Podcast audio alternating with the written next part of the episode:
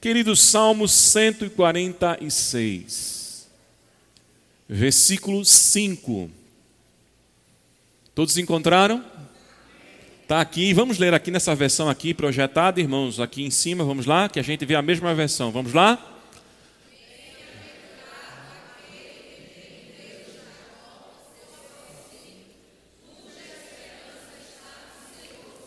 Mais uma vez e mais forte, vamos lá. Bem-aventurado aquele que tem o Deus de Jacó por seu auxílio, cuja esperança está no Senhor, seu Deus. Jesus é a fonte da verdadeira alegria. Você pode dizer ao seu irmão que está ao seu lado: Jesus é a fonte da verdadeira alegria. Meus amados irmãos, o conceito que o mundo passa a respeito de alegria, de felicidade, é um conceito falso, ilusório e enganador, porque é o conceito distorcido sobre o ter, sobre o ser e sobre o fazer. Para o mundo, irmãos, as pessoas são, é, são felizes a partir do momento que têm muito dinheiro, propriedades, ao ponto de fazer inveja para os outros, ao ponto de ostentarem através do que se veste, de onde mora, do carro que se tem, dos lugares que começam a frequentar. Para o mundo, a felicidade, no que diz respeito ao ser, tem a ver não com o ser no sentido da, de ser relevante para a sociedade, mas o ser para ser uma celebridade o ser no sentido de apenas visibilidade. E aí os reality shows são justamente aquilo que as pessoas estão procurando como a fama dos 15 segundos. Ainda que cada uma dessas pessoas que se tornam, entre aspas, importantes, não tenha nenhum significado para a sociedade. E a gente vive, irmãos, cada vez mais referências vazias. O jovem, essa juventude de hoje, irmãos, tem ícones ou elegem ícones, líderes, que nada acrescenta à vida das pessoas. Isso tem a ver com a cultura desse ser, ser apenas famoso, mas não ter nenhum conteúdo. E nos dias que nós estamos vivendo, irmãos, para o mundo, o conceito de felicidade é o conceito também do fazer. Mas o fazer, tudo aquilo que o coração deseja, sem nenhum impedimento sem pensar em consequências e sem se preocupar que um dia todos nós haveremos de prestar contas de tudo aquilo que estamos fazendo com a vida que nos foi dada, e por mais que a gente diga, é a minha vida, é, a, é, é o meu nariz, eu sou o dono, em última instância nós sabemos, irmãos, que tudo pertence a Deus. Salomão, na sua velhice, fazendo reflexões a respeito da existência, no livro de Eclesiastes, ele olha para a juventude a partir do capítulo 12, mas no finalzinho do capítulo 11, ele incentiva os jovens a viverem, a usufruírem a vida, a desfrutarem essa fase tão boa de energia, de descoberta, mas sabendo de uma coisa: que todos os caminhos, que todas as ações, que tudo aquilo que fizer, eles vão prestar contas ao Criador. É por isso que ele entra no capítulo 12 do livro Eclesiastes, dizendo: Lembre-se do teu Criador nos dias da tua mocidade, antes que cheguem os dias dos quais dirás: Não tenho mais nele prazer. Meus irmãos, quantos conceitos errados o mundo decaído pelo pecado o mundo cego constrói a respeito do que é felicidade, do que é alegria. Mas a fonte verdadeira, norteadora para nós encontrarmos a alegria é a palavra de Deus. A Bíblia nos revela, irmãos, que somente o Senhor pode nos proporcionar aquilo que é o grande anseio do nosso coração, sermos felizes sermos pessoas em que a vida está fazendo sentido, em que a felicidade, o sorriso sai dos nossos lábios com facilidade.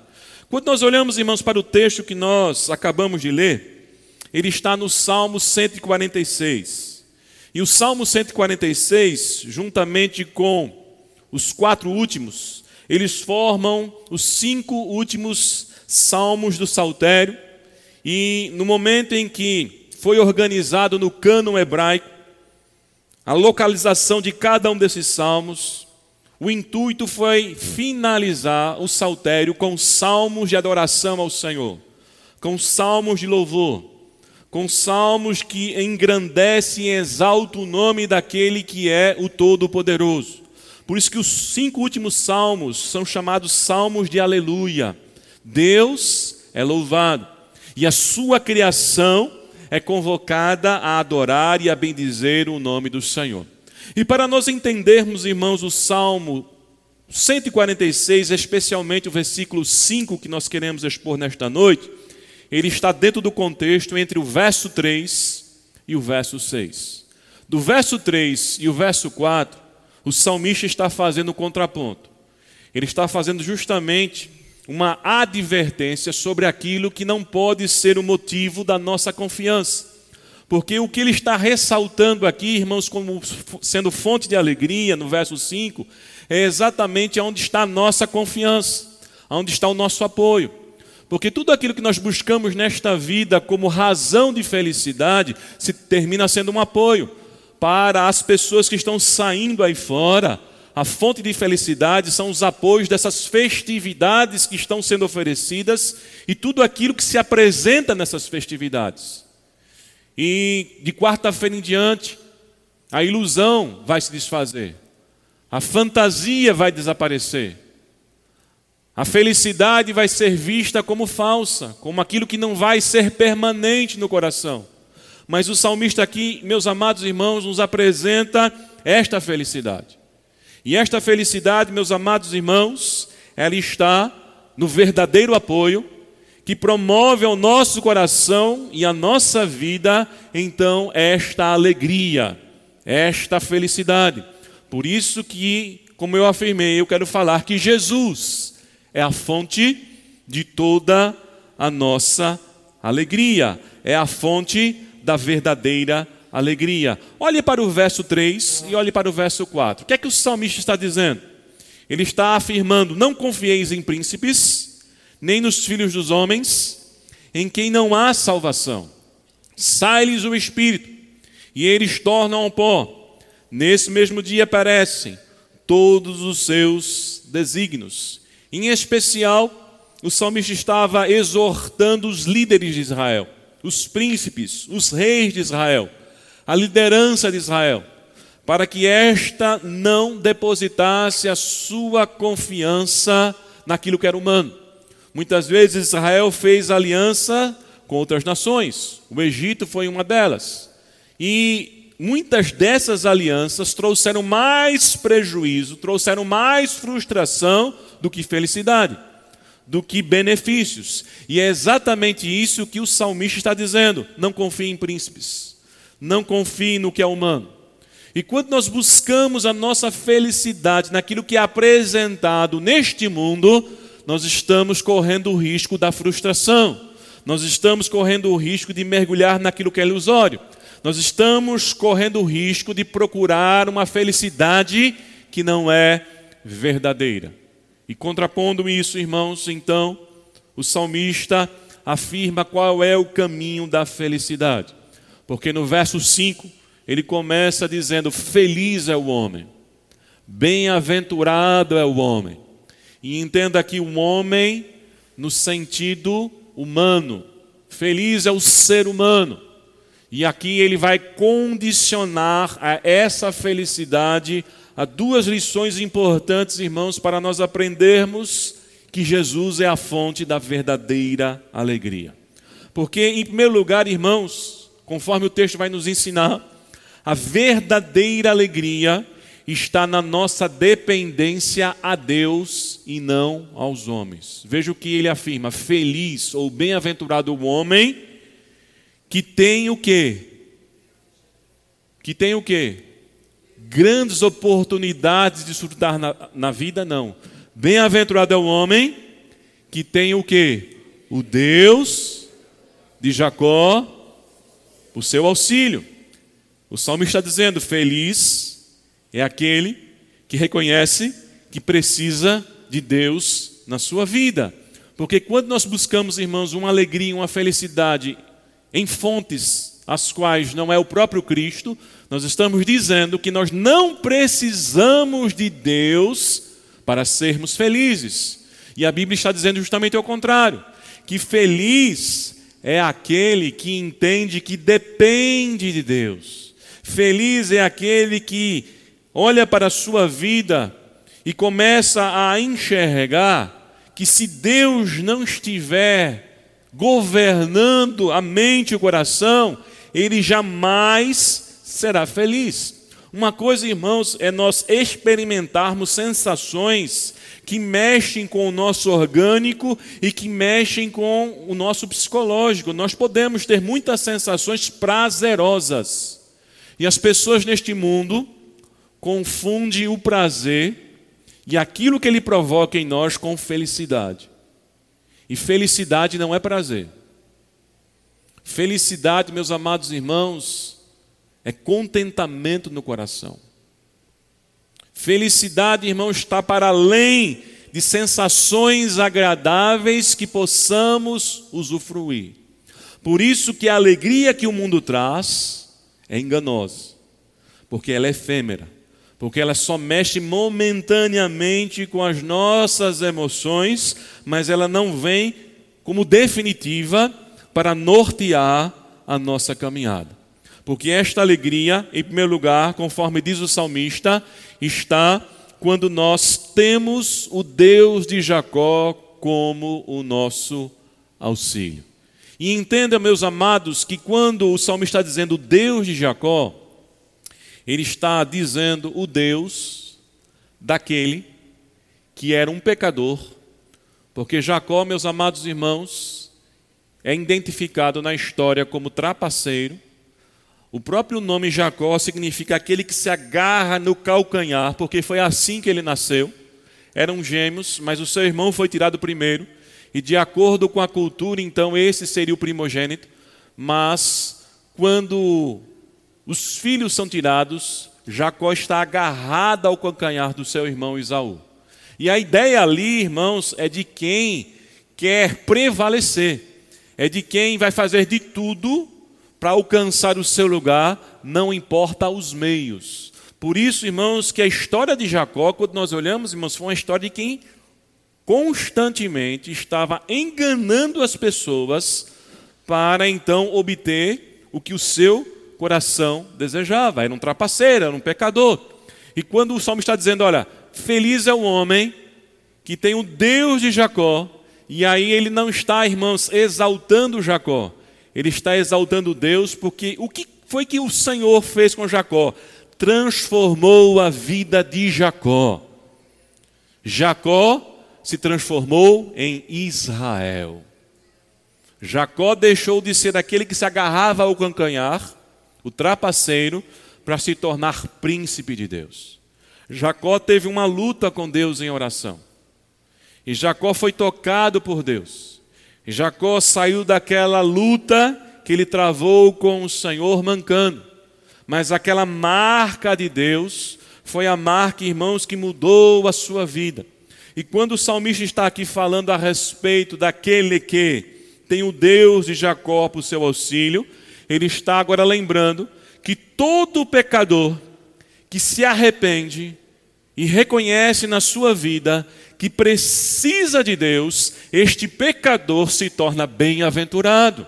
Esse pecador se torna feliz, esse pecador se torna agraciado, esse pecador se torna afortunado, porque o significado, irmãos, da palavra bem-aventurado é muito mais do que essa alegria efêmera de prazeres momentâneos, é uma pessoa que passa a ser profundamente abençoado por Deus.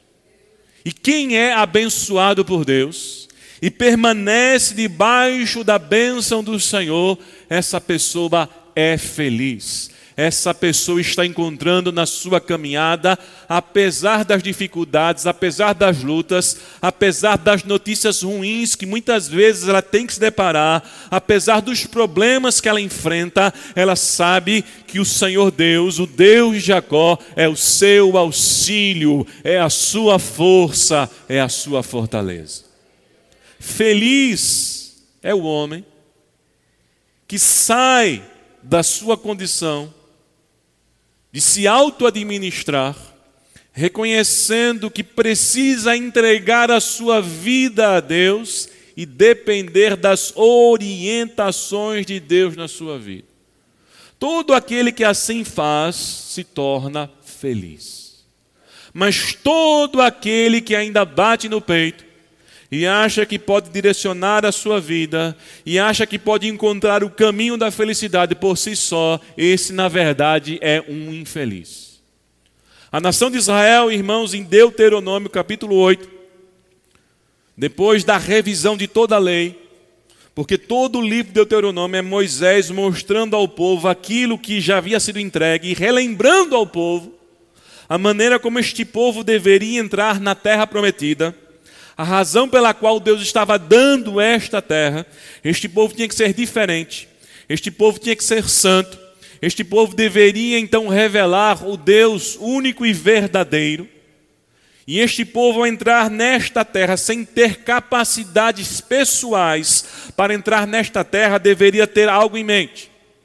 No capítulo 8, versículo 7, Deus, usando Moisés como profeta à nação de Israel, foi veemente, dizendo: não diga, pois, no teu coração, a minha força e o poder do meu braço adquiriram essas riquezas. Antes, lembrarás do Senhor teu Deus, porque é Ele que te dá forças para adquirires riquezas. Toda prosperidade, toda conquista, todo sucesso, irmãos, na terra prometida, o povo deveria reconhecer. Nós só estamos sendo prósperos as coisas só estão dando certo na vida da gente, nós só estamos sendo abençoados porque o Senhor tem sido bom, porque o Senhor tem sido misericordioso.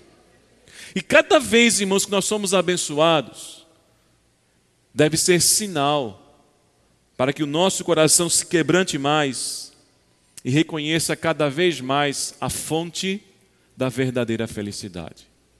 Jesus se levantou, irmãos, diante da festa que estava para acontecer, num discurso que para os seus ouvintes foi estranho, principalmente os judeus ortodoxos, os fariseus, os saduceus. No Evangelho de João, no capítulo 7, versículo 38, Jesus se levantou dizendo: Aquele que crê em mim, como diz as Escrituras, do seu interior fluirão rios de água vivas. Mas antes, Jesus havia feito uma convocação: aquele que tem sede, vem a mim e beba. Jesus, irmãos, conhece perfeitamente os anelos, as necessidades, os anseios mais íntimos da nossa alma e do nosso coração. Nós achamos que nos conhecemos, e por acharmos isso, vem o pensamento enganoso de que nós temos então como satisfazer os anseios do nosso coração. E é por isso que as pessoas mergulham de forma desenfreadas em prazeres que mais estão trazendo prejuízo do que o contentamento, do que a verdadeira alegria. Porque por mais que algo possa ser gostoso momentaneamente, e eu posso então querer aumentar a sua intensidade, aquilo que é bom se torna agora destrutivo. Porque Deus, irmãos, não colocou nesta terra nada, absolutamente nada, até mesmo aquilo que é lícito, que venha fazer aquilo que só Ele pode fazer na nossa vida. Nós podemos usufruir muitas coisas, e o próprio Salomão, agora voltando outra vez para o livro de Eclesiastes, diz que nós, nós podemos e devemos usufruir o fruto do nosso trabalho, comer, beber, que é essa, essa é a paga que Deus nos dá. Não há pecado em nós termos momentos bons e prazerosos que são lícitos e que foram adquiridos de forma honesta. Mas o que Eclesiastes, o pregador, nos ensina é que essas coisas, sendo um fim de felicidade, serão enganosas em nossa vida. Elas não proporcionarão felicidade. Por isso que Jesus levantou, dizendo: Aquele que tem sede, vem a mim e beba. Jesus olhou para uma mulher samaritana, irmãos, e ela foi buscar água na fonte construída pelo patriarca. E Jesus disse para aquela mulher: Se você tomar dessa água, você vai tornar a ter sede. Mas aquele que beber da água que eu tenho para dar, nunca mais terá sede. Jesus está falando, irmãos, que quando nós dependemos dele e vamos à fonte que é ele, a nossa alma se sente completa. E quando a nossa alma, irmão, se sente completa, nós passamos a usufruir da verdadeira felicidade. Quando Jesus afirma aqui no Evangelho de João, irmãos, que a partir do momento que nós cremos nele, conforme está revelado nas Escrituras, passamos a ter do nosso interior rios de águas, águas vivas. Jesus estava falando do Espírito Santo que vem habitar na vida e no coração daquele que foi regenerado, daquele que passou a ser templo e morada do Espírito Santo. E entenda, meus queridos irmãos, que um, uma das características do fruto do Espírito é o gozo, é a alegria.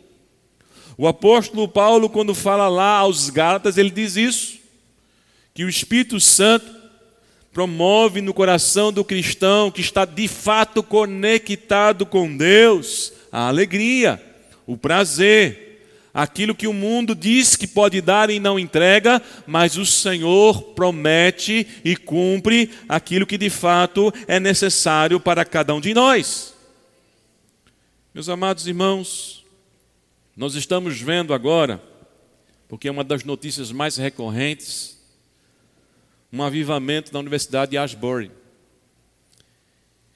E o que mais me chama a atenção, irmãos, é que as pessoas estão correndo para lá, como se ali fosse uma fonte diferente de qualquer outro lugar que nós pudéssemos nos reunir e buscarmos ao Senhor.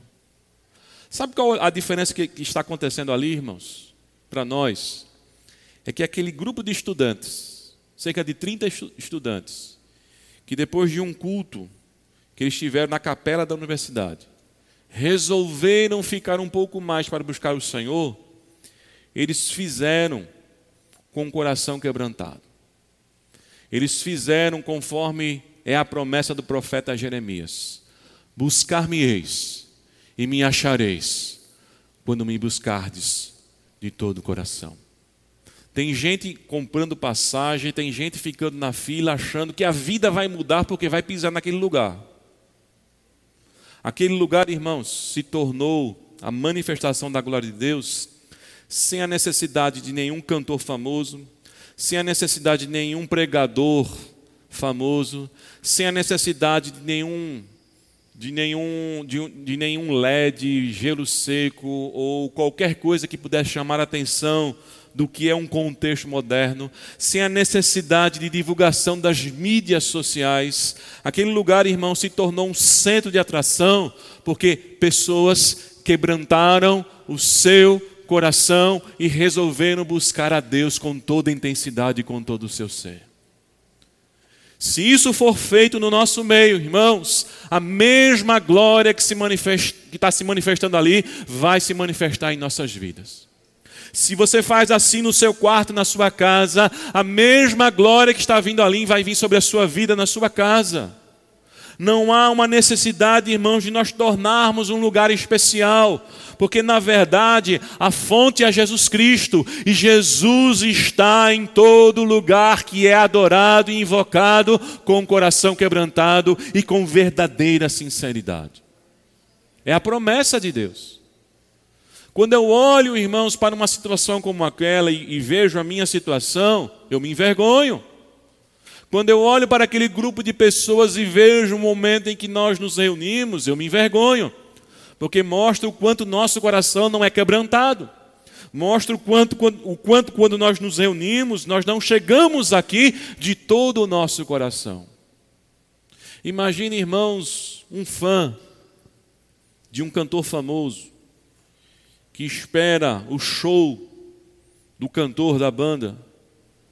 Como ele não se envolve emocionalmente no momento em que o espetáculo está acontecendo.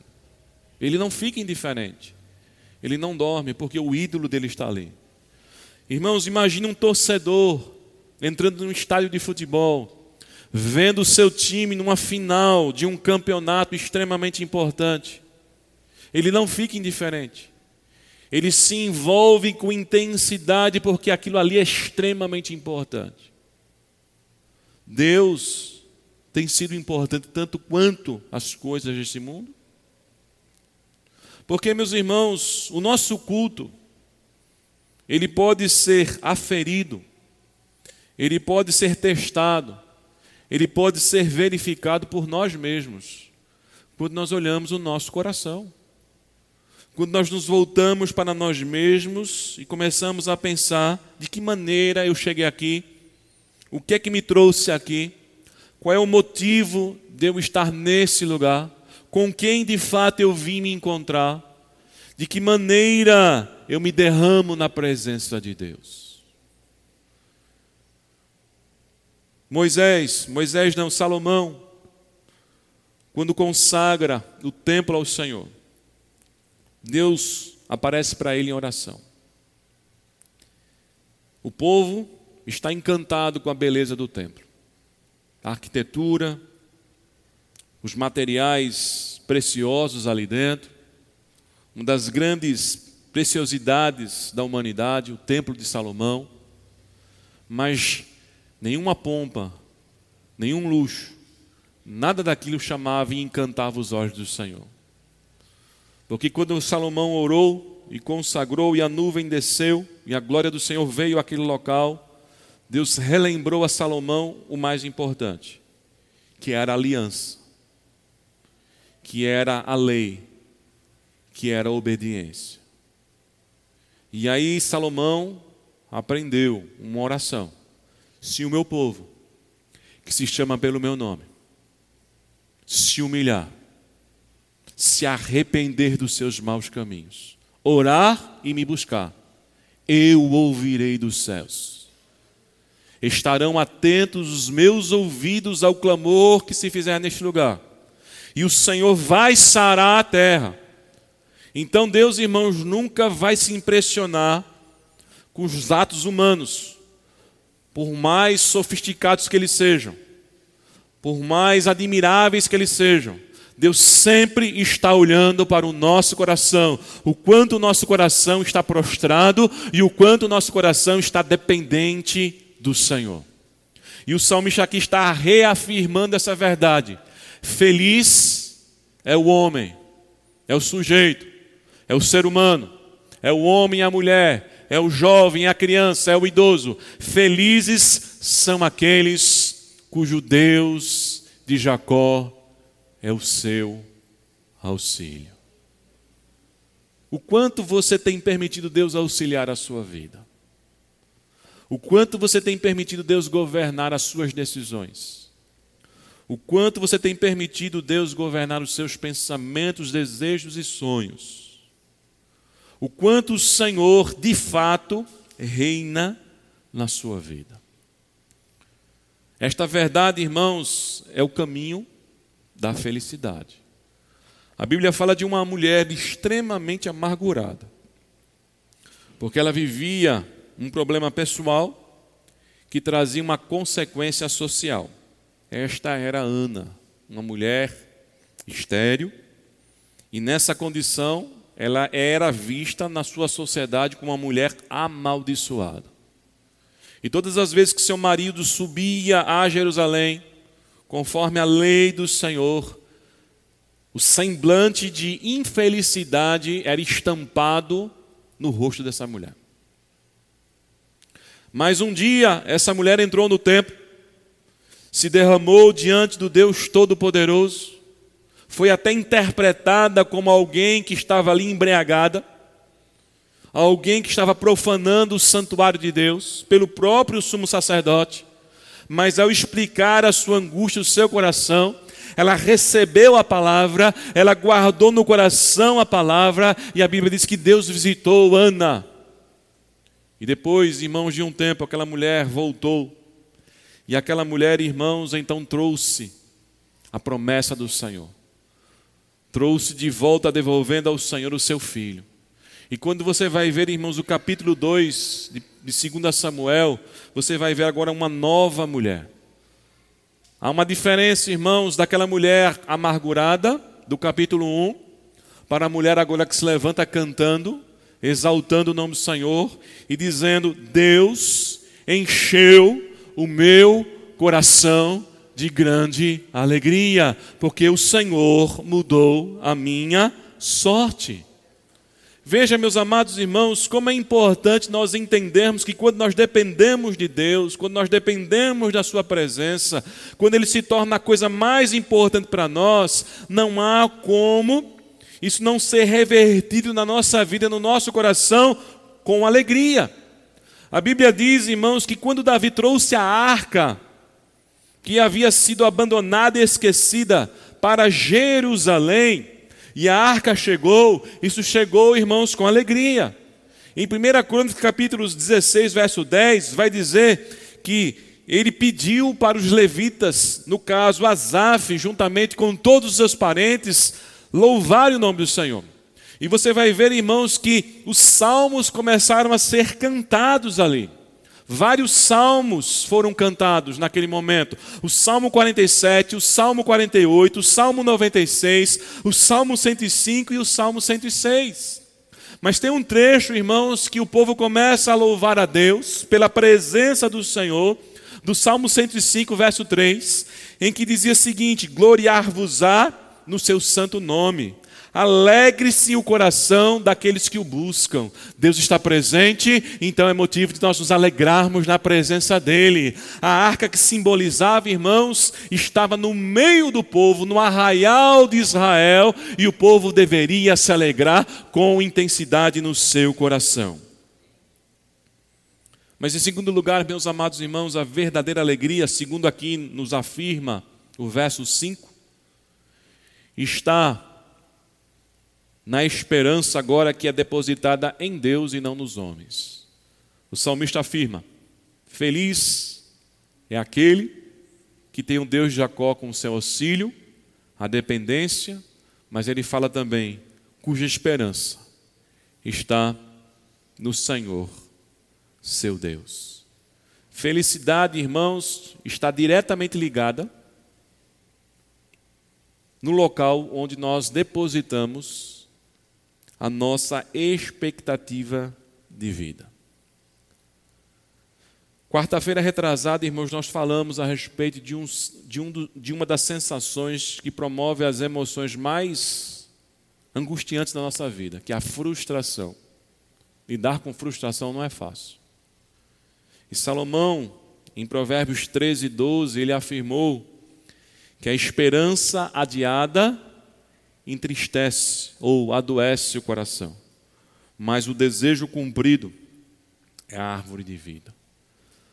Quando nós colocamos a nossa expectativa, a nossa esperança, um dos elementos mais importantes que Deus nos deu, nas coisas erradas, nas coisas falsas, nós corremos o risco de nos frustrarmos, de nos machucarmos, de descobrirmos que fomos enganados e que a felicidade não está presente. Quando eu olho para Josafá, irmãos, numa das experiências mais angustiantes que ele enfrentou, quando três nações se coligaram e vieram contra Judá, e a notícia chegou ao, aos ouvidos do rei, e a Bíblia diz que o, o rei teve medo dessa notícia ruim, ele pôs-se a buscar o Senhor, ele fez um jejum em Israel, eles oraram e clamaram ao Senhor, mas quando eles ouviram a palavra do Senhor e viram a própria ação de Deus, toda aquela angústia, todo aquele medo foi, foi revertido em alegria. 2 Samuel capítulo 20, versículo 27 diz que quando esses homens voltaram da peleja, vendo que todos os, os inimigos foram destruídos pelo próprio Deus, eles voltaram para Jerusalém cheios de alegria. E estavam alegres porque o Senhor os alegrara com vitória sobre os inimigos. Quando as ameaças vêm, quando os problemas vêm, nos afetam emocionalmente. Nós ficamos preocupados, nós ficamos angustiados, nós procuramos os recursos para reverter a situação e de repente parece que o problema é maior do que a gente pode fazer.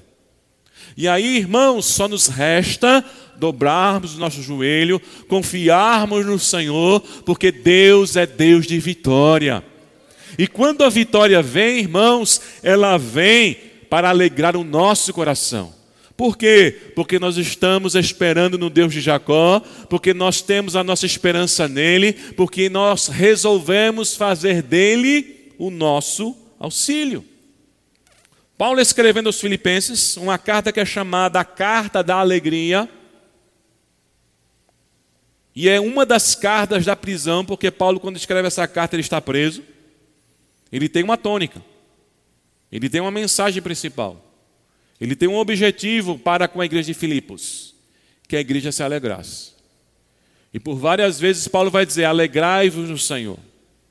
Outra vez vos digo: alegrai-vos, ou regozijai-vos no Senhor. Outra vez vos digo: regozijai-vos. Como é que um homem preso, como é que um homem sem liberdade, como é que um homem sofrendo poderia então agora incentivar uma igreja? Paulo está mostrando para nós, irmãos, a perspectiva do céu. A alegria celestial, ela não é circunstancial. Ela não depende de um momento favorável. Nós nos alegramos ou devemos nos alegrar em toda e qualquer situação. Lembra, irmãos, do profeta? O profeta declarou isso. Ainda que a figueira não floresça, ainda que o, produto da vida não floresça, ainda que não haja é, gado no curral, todavia eu que me alegrarei no Senhor, no Deus da minha salvação. Paulo está dizendo, igreja, se alegre, se regozije Está sofrendo? Se alegre. Está passando dificuldade? Se alegre. Está vendo vitória? Se alegre no Senhor. A nossa alegria, irmãos, não depende de circunstância. É por isso que Paulo pôde então exortar a igreja de Filipos, dizendo: Não andeis ansiosos por coisa alguma. Uma igreja que estava perdendo alegria porque as preocupações estavam tomando conta do coração e aí, quando a preocupação começa a falar mais alto do que a voz de Deus, do que a promessa do Senhor, do que a palavra de Deus que nos leva a descansar a nossa alma nele, a alegria vai embora junto. Mas quando a palavra de Deus reina em nossa mente, por isso que Paulo vai dizer também: tudo que é verdadeiro, tudo que é puro, tudo que é honesto, tudo que é aceitável, tudo que é de boa fama, se existe louvor e virtude, seja isso que ocupe o vosso pensamento. Vencemos as ansiedades, irmãos, mediante a maneira como nós dependemos de Deus, olhamos para a Sua palavra e não permitimos que os problemas desta vida venham roubar a nossa alegria venha roubar o nosso prazer, venha roubar a nossa esperança. Porque feliz é o homem cujo Deus de Jacó é o seu auxílio, e a sua esperança está no Senhor, seu Deus. Neemias, irmãos, no momento da reconstrução de Jerusalém, como governador, juntamente com Esdras, e a reconstrução não poderia ser fora do resgate da palavra de Deus, porque nada pode ser reconstruído segundo a vontade do Senhor se a Bíblia não voltar a ter a ser o centro da atenção. A Bíblia diz que Neemias colocou o púlpito, Esdras pregou, e quando Esdras foi pregando, expondo a Bíblia, a Bíblia havia sido esquecida, mas a lei outra vez estava sendo exposta, o povo começou a chorar. porque o povo foi confrontado com os seus pecados.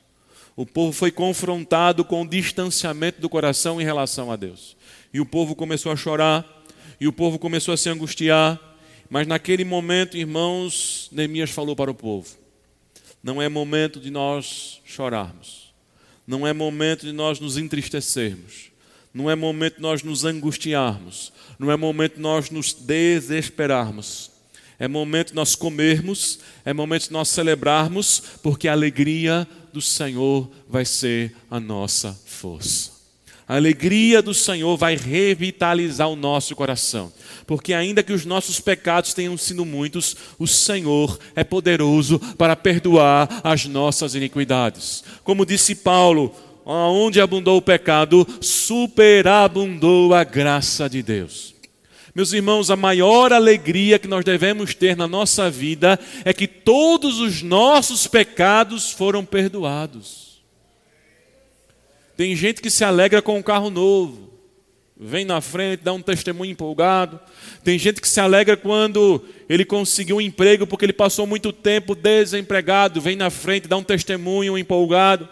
Tem gente que se alegra porque foi no médico, aí recebeu lá né, a notícia de que a enfermidade já não faz mais parte da vida dele, está curado. Aí ele vem à frente, se alegra, mas poucos se alegram com o maior de todos os benefícios que nós temos. Nós fomos perdoados. Nós fomos perdoados. O sangue de Jesus Cristo foi derramado para nos perdoar de todos os pecados. Sabe por quê, irmãos? Você com dinheiro, empregado, com saúde, se você não tivesse sido perdoado, você ia para o inferno. Você ia perecer eternamente. Mas quando nós entendemos, irmãos, que a maior dívida que nós tínhamos, ela foi sanada, ela foi quitada, ela foi rasgada. Deus pagou em nosso lugar. O restante, irmãos, é aquilo que nós temos falado como tema principal. Quando nós buscamos, em primeiro lugar, o reino de Deus e a sua justiça, as demais coisas nos serão acrescentadas. Quando Neemias terminou de falar, irmãos, encorajando o povo, a Bíblia diz que o povo comeu, o povo bebeu as porções e se regozijou grandemente, porque havia entendido as palavras que lhes fora explicado. Meus irmãos, quando a gente vem para a igreja e recebe a palavra de Deus no nosso coração, se de fato os nossos ouvidos espirituais estão abertos, a gente sai daqui regozijado. Deus falou ao meu coração. Deus falou à minha alma. Por isso, queridos, que o verso 6 do agora do Salmo 146, no finalzinho, nós devemos ter a nossa esperança no Senhor, porque o salmista vai dizer que ele mantém para sempre a sua fidelidade. Deus não falha. Deus não falha. Diga ao seu irmão, Deus não falha. Deus, Deus não falha.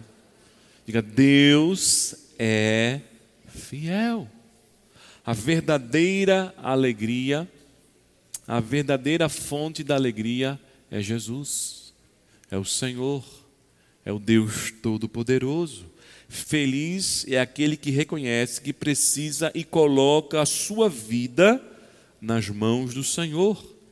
Pode saltar, celebrar, se regozijar, porque tem a certeza produzida pelo Espírito Santo que está seguro.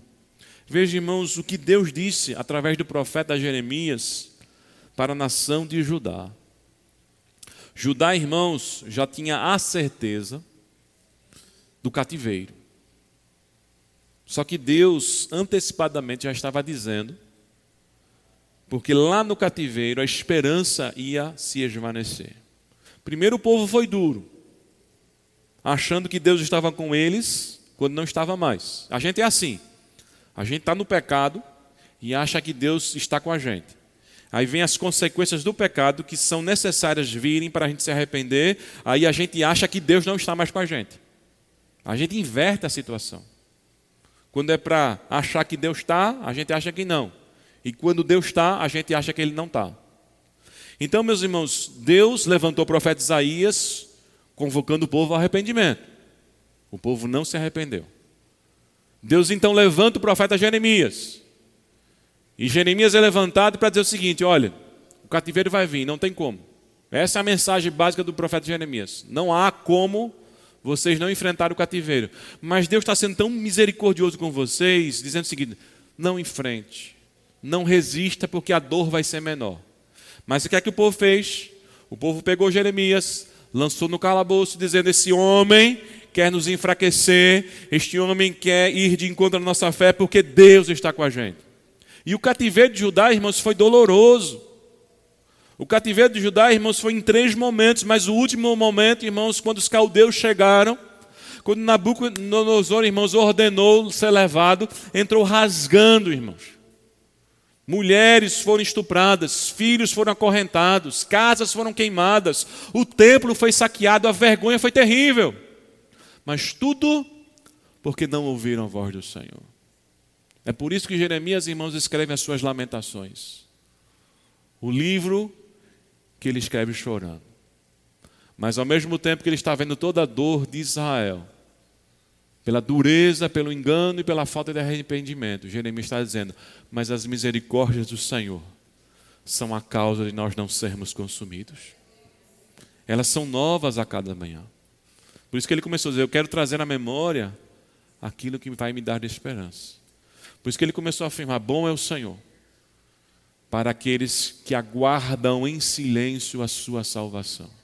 Apesar da destruição, havia esperança no coração do profeta que Deus ia restaurar. Mas lá no cativeiro, irmãos, o povo não tinha mais esperança. Mas Deus usou o profeta Jeremias antecipadamente para dizer o seguinte: Jeremias capítulo 29, do verso 11 ao verso 13 porque eu bem sei os pensamentos que tenho a vosso respeito, diz o Senhor. Pensamentos de paz e não de mal, para vos dar o fim que esperais.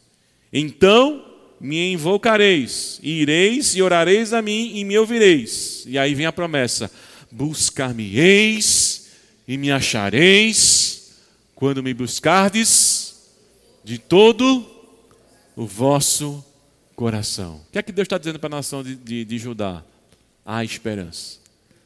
Quando o coração se quebranta, quando o coração se humilha, há esperança. Em Deus sempre haverá esperança. Em Deus não há causa perdida. Em Deus não há situação que não possa ser revertida. Em Deus tudo pode ser mudado, tudo pode ser transformado. Basta tão somente, meus queridos, nesta noite, nós colocarmos Ele como sendo o nosso auxílio e a nossa esperança. E então, seremos bem-aventurados. Amém? Ouve sua cabeça, vamos orar. Pai de amor, Deus Todo-Poderoso.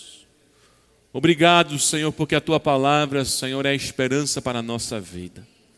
Obrigado, Senhor, porque a tua palavra fala da restauração, fala de onde nós podemos encontrar a verdadeira alegria Enquanto, Senhor, nós vemos pessoas enganadas correndo de lá para cá, eufóricas, Senhor, pela bebida, pelas drogas, pela possibilidade, Senhor, de um sexo fácil, livre, sem restrição. Nós sabemos, Pai, que a verdadeira alegria é estar na tua casa, é estar na tua presença, é estar, Senhor, debaixo da tua palavra, é andar no temor do teu Santo Espírito. Ó Deus tua palavra que foi pregada nesta noite. Aplique em cada vida, aplique em cada coração, em nome do Senhor Jesus Cristo. E a igreja do Senhor diz: Amém.